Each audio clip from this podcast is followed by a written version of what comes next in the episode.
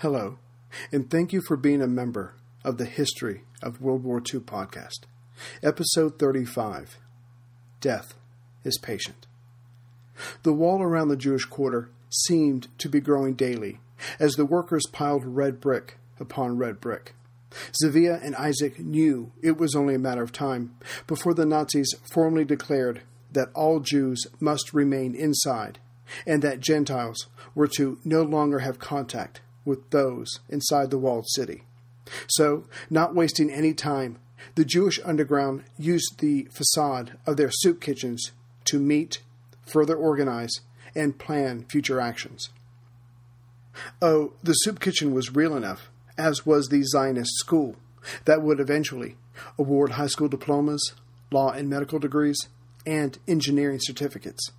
The Christian Poles outside the wall were doing the same thing, as both groups broke Nazi regulations that Poles could only be educated up to the sixth grade, while the Jews were forbidden any formal learning. On a side note, for us, the audience, with hindsight, we all know this was going to happen. Indeed, much more was in store for these people. But imagine living at this time, for the victorious army, and Europe was no stranger to wars, to winning and losing, to declare that education was now illegal for the conquered. Clearly, this was new territory for the vanquished. Equally clearly, Hitler certainly did intend his Third Reich to last one thousand years. And one way of manifesting his dream was to ensure the ignorance of all Europeans, except the master race. So, classes began when they had always begun, on September first. Of course, in nineteen forty, the classes were much smaller, certainly more dangerous, and being conducted in the basements of several factories. A month later, one classroom in particular was being used by Zuckerman to coordinate with yet another group that desired to join his cause. The Marxist young guard may have had differing views of life and the future of Jewry, but they all agreed it was time to come together. During their formal union on October twelfth of that year, the discussion was getting heated, though all concerned remembered to keep their voices down. Some argued that the Germans simply wanted to punish and humiliate Jews by making them work for the German war effort. Others claimed that the Nazis had a more sinister plan for all of them. But the debate ended when a lookout burst into the room, exclaiming that she had heard over the barkers, the loudspeakers attached to lampposts throughout the city, that by the end of the month, every single Jew in Warsaw was to be inside the walled city. It was only then that Zivia, who, as her wont, was quietly sitting in the corner, stood and walked to the center of the room, where she announced, her voice quiet but steady, "They intend to starve us." There was no counter-argument. As the deadline came closer, over one hundred thousand Gentiles and another one hundred thirty thousand Jews received eviction notices. Those Jews who had assimilated over the years, living outside of the quarter, perhaps owning either a successful business or one of the finer homes or apartments, again outside of the quarter, now had to leave it all behind and find a place to stay within the walls. Those Gentiles who had lived inside the quarter now found themselves forced to leave by the Nazi edict. Of course, they were allowed to take with them anything they wanted or everything they had. Overnight, Warsaw was turned into a circus by all the packing or abandoning of one's possessions, not to mention every conveyance possible being used, rented, or stolen to move one's things to a new location. Indeed, the resulting fracas was such that the deadline for all concerned was moved to the middle of November. When Simha Rothhauser took one look at his family's new living quarters, a single room to be shared by the five members of the family on Saint George's Street, he, for one, did not want to follow the ultimatum. His mother felt the same way, and honestly, they both, with their fair features, his mother's perfect Polish, probably could have gotten away with it for a while. But the eviction notices sent out weeks ago had their names clearly printed on them. The Nazis seemed to know who was who and where they lived. In the end, the decision was for Zima's father, Zvi, to make. And, being the type of man who always followed the rules, moved his reluctant family into their new abode. In time, half a million Jews would be crammed together within the ghetto's seven hundred thirty acres. Before the move, Simha, being forced into manhood a bit early, argued with his father that surely the Germans would still allow the Jews to travel outside the walls to conduct daily business, as long as they were back by the nine p.m. curfew. Even occupations needed revenue. But the older man, though he did not explain himself, knew the mindset of the Nazi intentions. Besides, the decision was his to make. And right, Zvi turned out to be. After the altered deadline passed, German officials arrested some eleven thousand Jews who had not moved into the quarter. Some were roughly taken and forced behind the walls. Others never got the chance, but simply disappeared. And, widening the net, the Germans had recently taken the opportunity of the isolation decree to declare an amendment to the Nuremberg laws.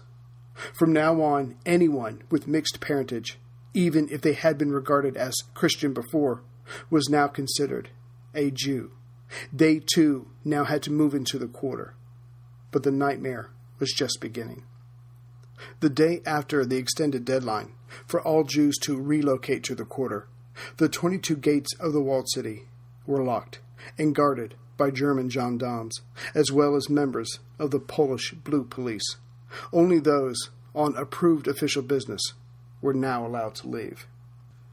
Disbelief and panic spread throughout the ghetto as neighbors and family members were awoken and told the news.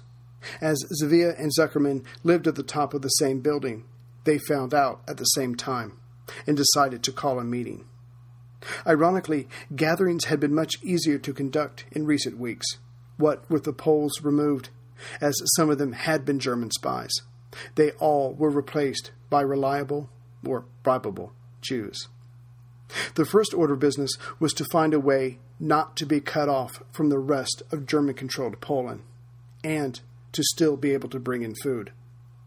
The reason information came before sustenance was that German decrees or undertakings tended to happen in Lodz, or Litzmannstadt, as it had been renamed, to the west, first and only then to the capital. That city had been directly annexed by the German government in Berlin and was well on its way to being completely Germanized. So whatever happened there would probably come their way soon enough, and therefore had to be known. Zivia decided, in her role as leader of the left-leaning Zionist group, that established couriers were needed to travel between the occupied cities. She also decided that these couriers were to be women. They would be less suspected of carrying out dangerous acts of spying, but there were few who could fit the bill. Zivia needed women with fair features who spoke perfect Polish and could easily blend within Gentile communities. Zuckerman, of course, desired to keep traveling within German-controlled Poland, as he had been doing before the gates closed on November sixteenth, but Zivia overruled him. He may have had the looks of a poster boy for Hitler's Germany, but his Polish was miserable with a heavy Yiddish accent. In fact, the only two women Zivia could find, for now, were the Plotnitka sisters, Frunka and Hasia. Their Polish was passable. It certainly needed work. However, in the looks department, they both could have easily walked down Wilhelmstrasse itself and not turn an eye, except in regards of admiration. So, while the sisters practiced their Polish, Zivia worked on forging travel documents. The first few days after the wall was sealed, the doors locked and guarded, the Polish quarter and the city around it became a microcosm of humanity, in that it mirrored many things that makes humans beautiful and hateful. After word spread that the twenty-two gates of the Jewish quarter had been barred, the price of food skyrocketed. Simple supply and demand. But many, in the hundreds, if not thousands, of Gentiles outside of the walls, soon rushed to shops, bought basic foodstuff, and threw them over the walls. Such was their reaction to Nazi cruelty. Sometimes randomly, sometimes yelling out a particular family name and waiting for a response before the bread or what have you was tossed over. But this generosity lasted only to the moment, the very moment, a Polish citizen was shot by a German guard for pushing a bag of flour over the wall. It was only then, and this seems to be a universal truth, that in times of crisis, the needy are helped by some or taken advantage of by others. Loaves of bread may not have been thrown over the wall in daylight anymore, but a massive smuggling operation between groups and individuals sprang into life almost immediately. In time, just over eighty percent of the food consumed by those of the Warsaw Ghetto came from the outside, brought in against German law. Soon, agreements of food for valuables were reached by whispers carried over a section of the wall at night. But it was the Jewish young people, the teenagers, and sometimes even younger, that turned out to be the immediate heroes. And Simha Rothhauser was one of them. Finally, finding something he could do to thwart the Germans, he searched around until he found a way to leave the quarter. Turns out it wasn't that difficult for someone of small size. Some sections of the wall went through buildings, and with some exploring, Sema and others found that windows had been pathetically bricked up, or perhaps a firewall did not quite make it to the ceiling in certain sections.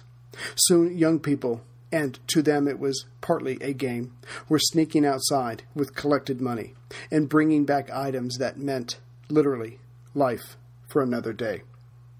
Of course, the microcosm existed here too. Soon older boys or adults found these very gaps, and although they could not fit through them themselves, they camped out there and charged five zlotys or so for passage through. Greed, like life, always finds a way.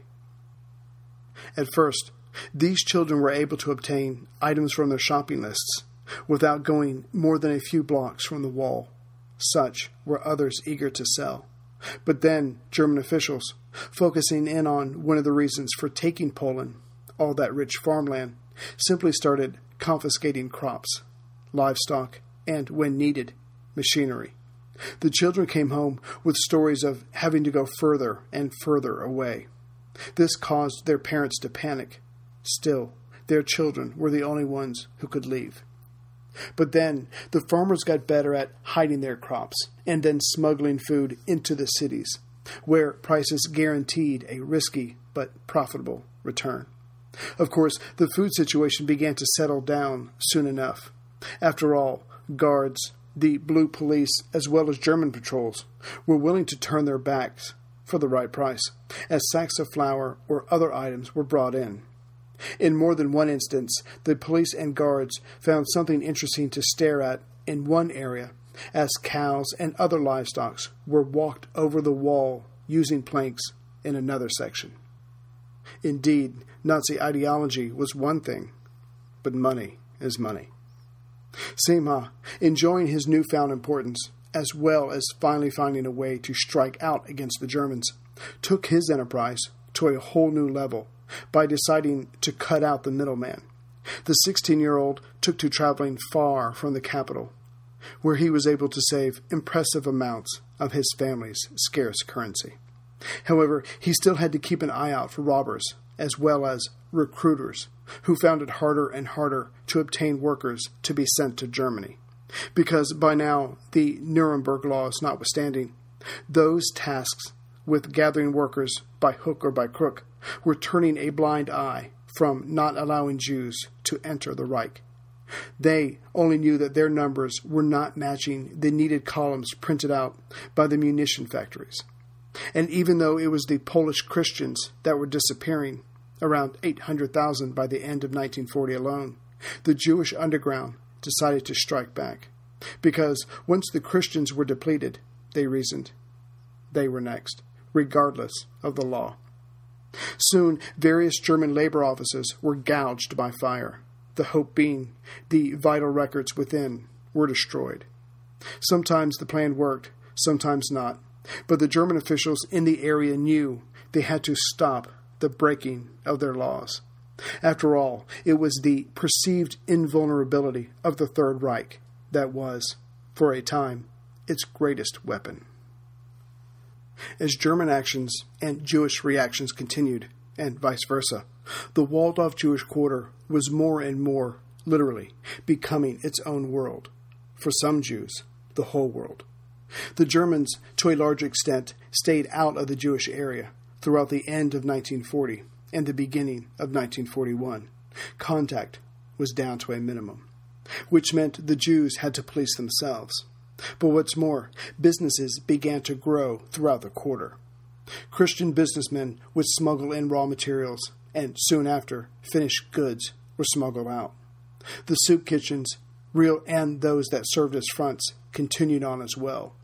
Life, as alien as it was now, was settling down into a semi-state of normality. That is, into two states of normality, because the Zionists kept to themselves, as did the Bundists. Still, life had improved for both groups over the last few months. Life was miserable, but endurable. And most importantly, the residents of the Jewish quarter, as crammed in as they were, were being left alone. The height of this surrealism came to a point when the quarter's residents started opening up their movie theaters again, put on plays, and hobbled together orchestras that allowed those within to escape back to a previous life, if only for a few hours. However, this relative peaceful term came to an end with the spring of nineteen forty-one, and Isaac Zuckerman's Zionist clubhouse would be the first to feel this new ill wind blowing. The massive raid, when it came, commenced in mid-April, just after curfew. Zuckerman and those with him had grown accustomed to the absence of the Germans, and emboldened by their ability to intimidate the blue police. But suddenly, men in uniform entered through the normally boarded-up gate at Valiant Street and encircled the entire building that held the clubhouse. But this was not the blue police, an entity the underground knew well.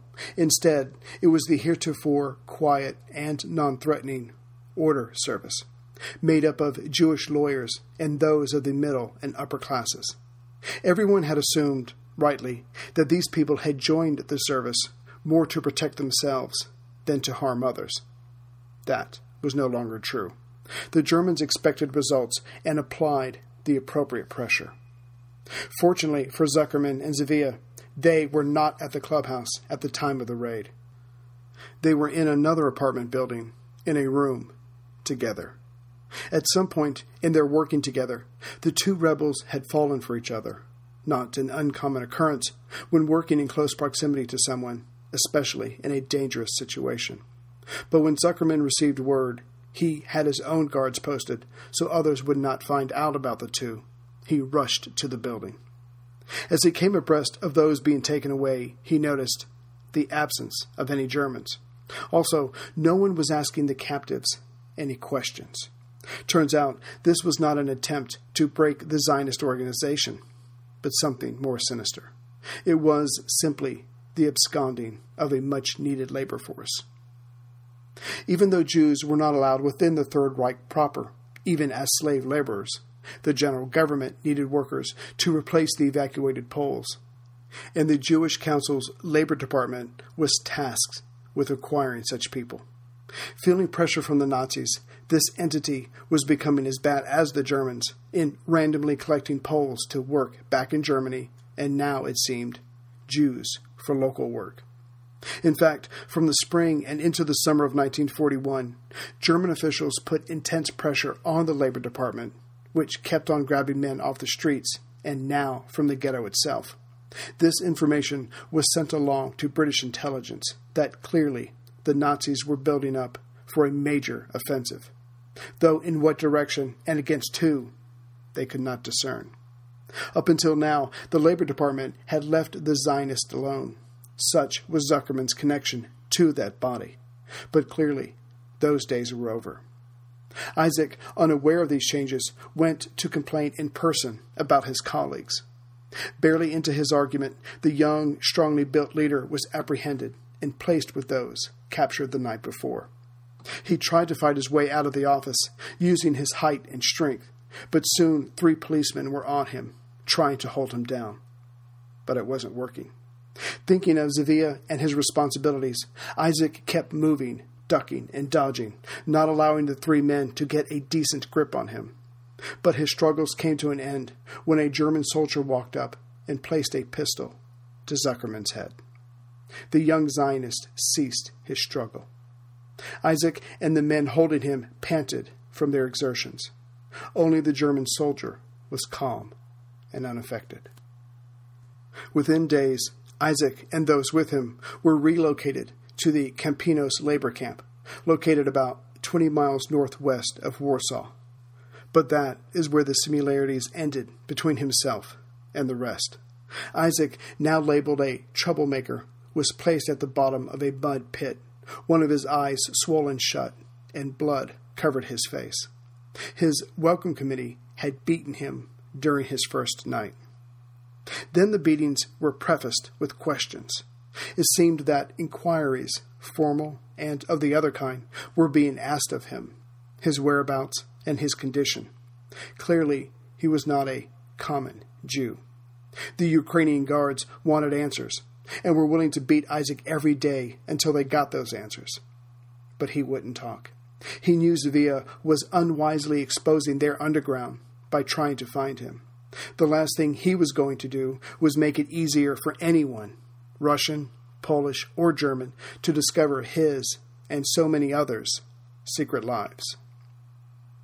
Unwilling to cooperate after days of intense beatings, the camp leader decided to make an example of this stubborn Jew. He was to be executed and his body hung up for three days for all the other prisoners to see. But to Zuckerman's mind, this example was certainly not needed. What little he could see of camp life convinced him that the emaciated prisoners were in no condition to resist. They barely had the strength to stand at attention during roll call each morning.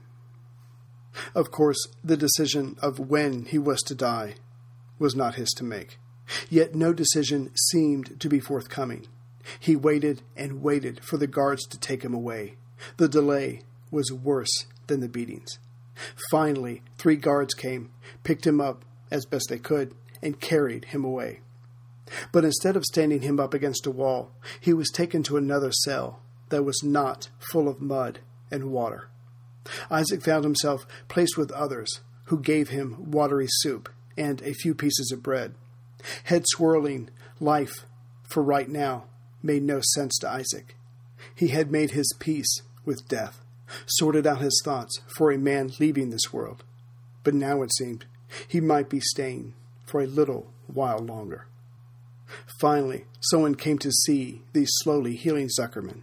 It was the Volksdeutsche camp manager himself. This normally cruel man politely told Isaac that he was not going to be shot, but instead would serve as an office clerk. This made even less sense to the sick, feverish, and scared young man. Clearly, it was a trick to get him to lower his guard, regain some of his strength, so they could start the questions and beatings over again.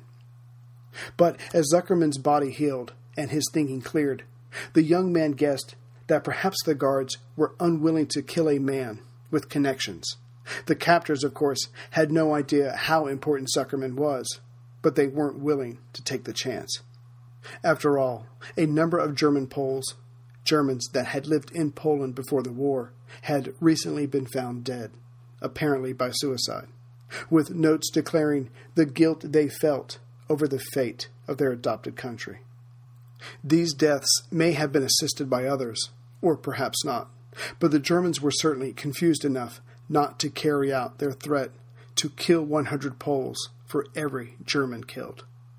Of course, there was no way for Zuckerman to confirm his suspicions, but he decided to gamble on his premise. He had nothing to lose. Within days of working in the office, Isaac made it known to other prisoners that he would be willing to pay for his release. Surely some of the prisoners were in the pay of the guards and would send the information on.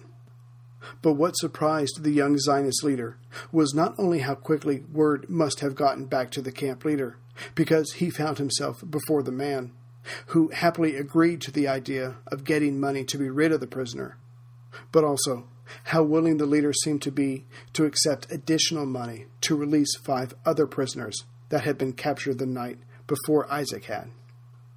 So, after a very short conversation between the two men, Isaac was on the phone to Zivia, arranging the cash for their freedom. Going home with them were some two hundred forty-five other men from the ghetto who were now too sick to be productive to the camp. But proving either their cruelty or lack of motorized transportation, something else the British government would be interested in knowing, the two hundred fifty-odd men had to walk the four-mile distance to the nearest train station. But such was their condition that many of the men died in trying to cover the distance on foot. Many others would soon die after reaching the ghetto. Another fifty-three, taken the night of the raid, had already died.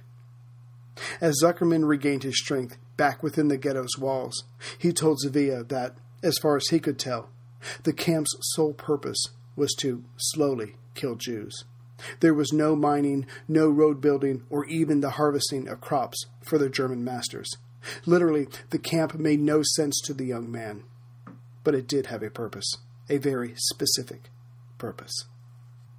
The tons of dirt these slave prisoners were forced to move about was only a small part of a massive defensive works along the entire border with the Soviet Union. But Isaac, because of his lack of military training and his time inside the camp, was either in a cell or in the office, did not recognize this for what it was. Another question the young Zionist could have asked himself was why the Nazis were using Ukrainian Poles to run camps or being used in other positions of responsibilities.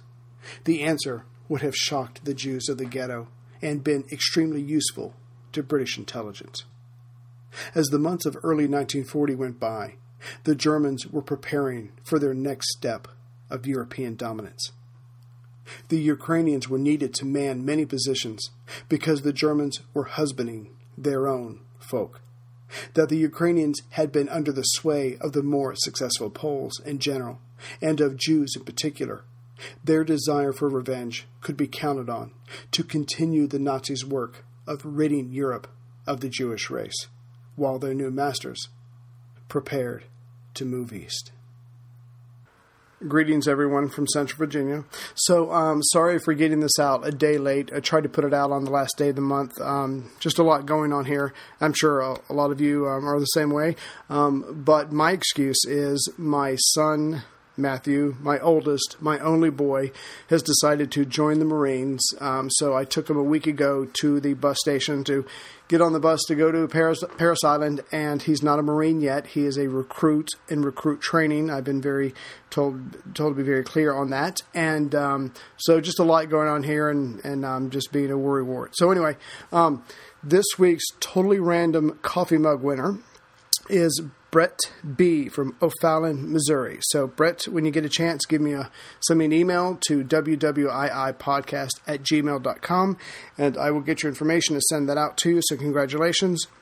And I will see you all as soon as I can with the next episode. As soon as we finish with the uh, ghetto uprising, there's some stuff I want to cover in China before Uh, the European war broke out. So uh, China's allies are going to go through a lot. So I've got some interesting resources on that. So we'll just take a look, and I'll try to um, weave a good story from that. So again, thank you all very much for being members, for supporting the podcast. I really do appreciate it. And I'll see you as soon as I can with the next one. Take care, everyone.